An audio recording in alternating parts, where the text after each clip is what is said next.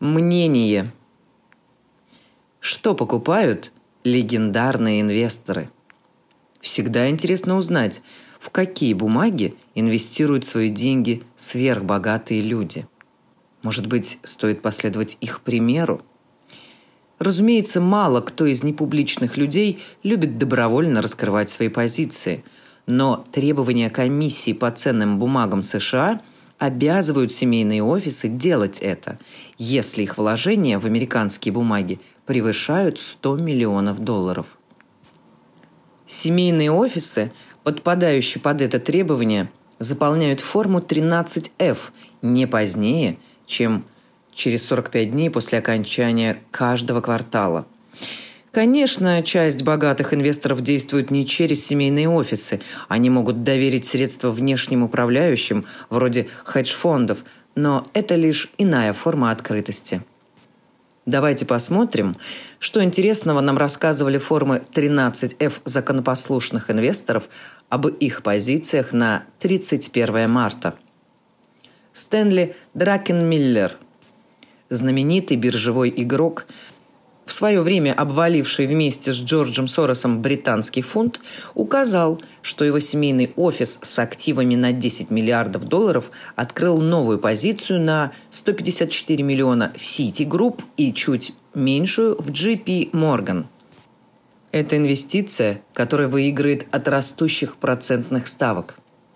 Также он купил на 69 миллионов акций компании Booking – а также увеличил вложения в Starbucks и Expedia в расчете на быструю вакцинацию в США и возобновление массовых путешествий и офисной работы.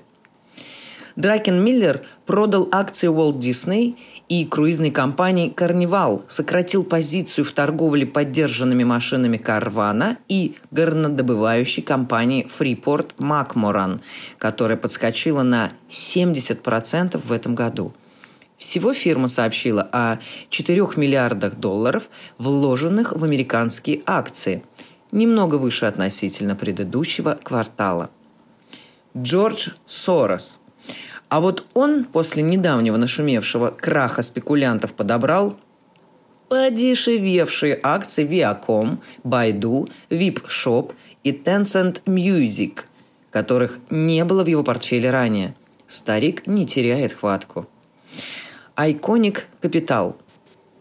Из прочих компаний отметим базирующийся в Сан-Франциско мультисемейный офис Iconic Capital, управляющий средствами миллиардеров из Силиконовой долины, таких как Марк Цукерберг, Шерил Сандберг из Facebook и Рейд Хоффман из LinkedIn. Общий объем вложений в американские акции у них подскочил на 121%, до 9 миллиардов долларов. Компания увеличила ставку на облачный Snowflake, которая составляет львиную долю всех инвестиций фирмы. Кроме этого, они купили акции другой облачной компании Twilio.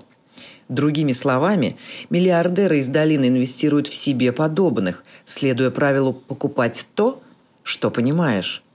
А может быть, видят в этом свою миссию – Вряд ли необдуманное копирование позиций успешных людей 45-дневной давности является хорошей идеей. Но знание этих позиций может служить неплохой пищей для поисков объяснения происходящему на рынках, да и просто занимательно.